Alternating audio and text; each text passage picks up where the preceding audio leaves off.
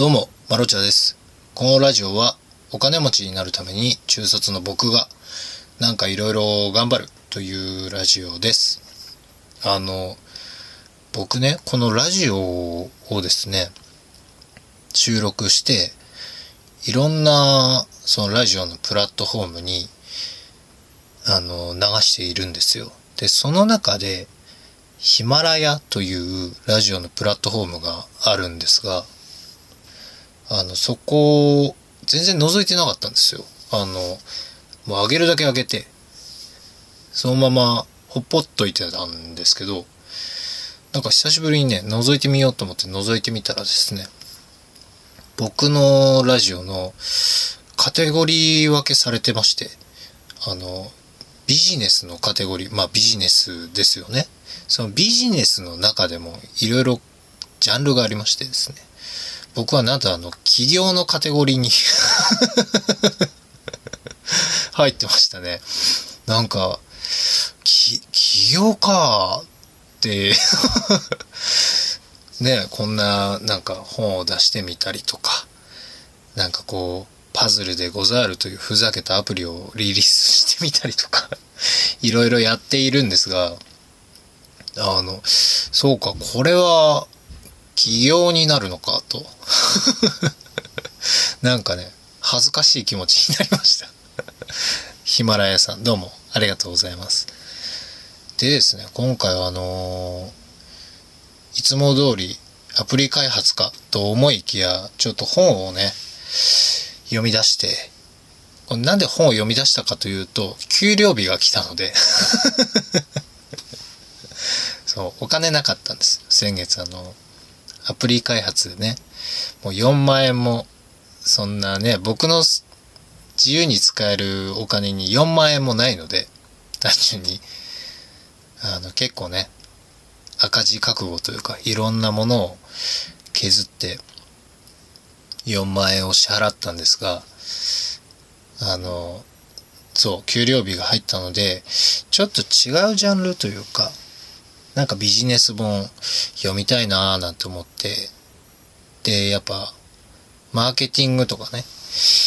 読んでたんですが、なんかね、面白くなかったんですよ。いや、知っといた方がいいっていうのはわかるんですけど、やっぱ楽しめないと嫌でで、嫌でで？嫌で、なんかこう、マーケティングを見てもね、僕結構コンサル系の話好きなんですよ。このお店は、こうこうこうして、なんか、売れるようになったとか、なんか、どういう、そのアイディアで、そのアイディアを知りたいんですよ。どういうアイディアで、それをうまく軌道に乗せたのかとか、どうやって成功したのかとか、まあ、ノウハウじゃないですけど、そのビジネスモデルを、あの、知ることが結構きでですね。でもなんかそういう、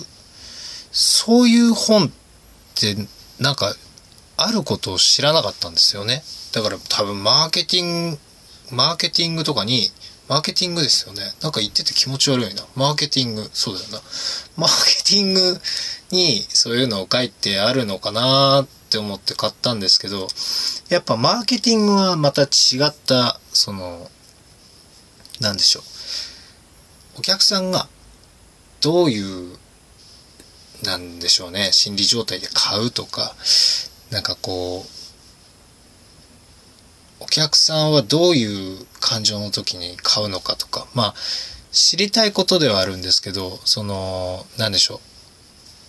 実際例がないというか、なんかね、な、うまく説明できないな。なんかこう、ピンとこなくてですね、そんな中ね、あの、行動経済学という言葉に出会いましてですね、なんかノーベル賞も取ってるぐらい有名だったらしいんですけど、僕知らなかったんですよ。なんか行動経済学というのが面白そうだという話を知りまして、で、実際に本を2冊買いました。もちろん、こんなね、小学生もろくに送ってない僕ですから、1冊目は漫画の、本当に、あの、なんでしょう、コボちゃんみたいな。すっごい面白いですよ。わかりやすいし。あれ、小学生の教科書とかにしてほしいぐらい面白いですね。ちょっとまだ、あの、最初の方しか読んでないんですが、面白いですね。行動経済学。これこそ僕が求めてたものだと言わんばかりの内容でしてですね。面白いんですよ。なんか、とりあえず触りだけ読んだ感じで、もうなんか、具体例というか、漫画のストーリー仕立てで、こういう心理、心理学じゃないですけど、行動経済学、人間はこういう行動するよっていうなんかね、説明をしてくれて、すんごい面白いです。なんか、まあ昔で言う、一軒家に住んでるおじいちゃんの壁の塀に近所の子供たちが落書きをして逃げるという話があるんですよ。であいつらまた落書きしよってみたいな。子供たちもやっぱ、あのじいちゃん困らせんの面白いな、みたいな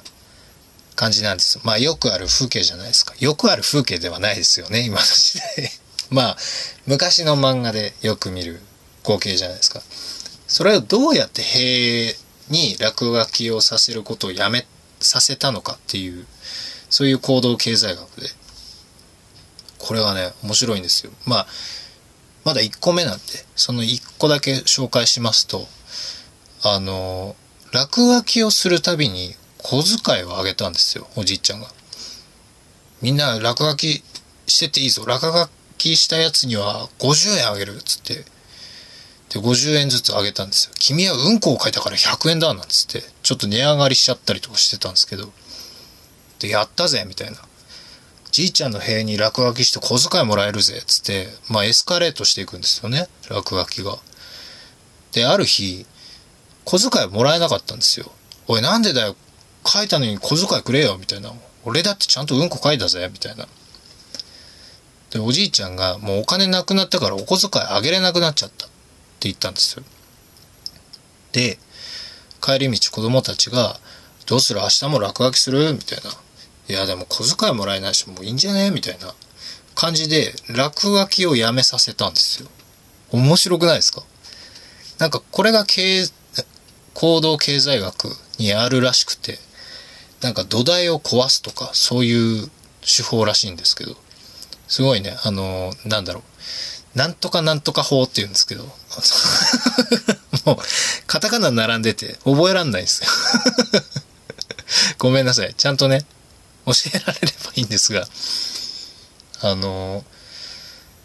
なんかそういう手法らしいです。土台をこう、土台を壊すとか、その報酬を与えることによって、落書きをする意味を、あの、すり替えるというなんかね、やり方らしくて。なんか子供たちは困らせるのが楽しくて絵を描いてたのに、いつの間にか小遣いをもらうために描くようになっていて、で、その報酬がもらえなくなって、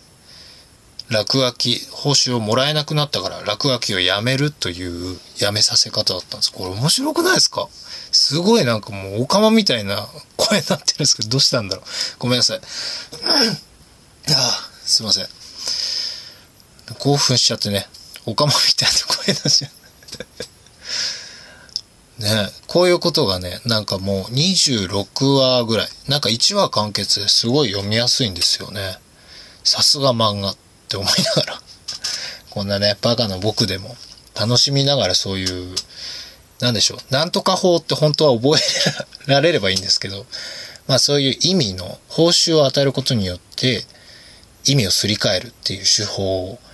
とりあえず今日覚えましたね。ぜひ、なんかあの、読み終わったら、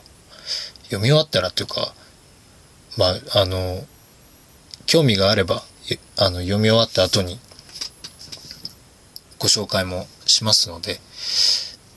とか、リンクに、あの、貼っておきます。あの、僕もとか、私もとか、いう方も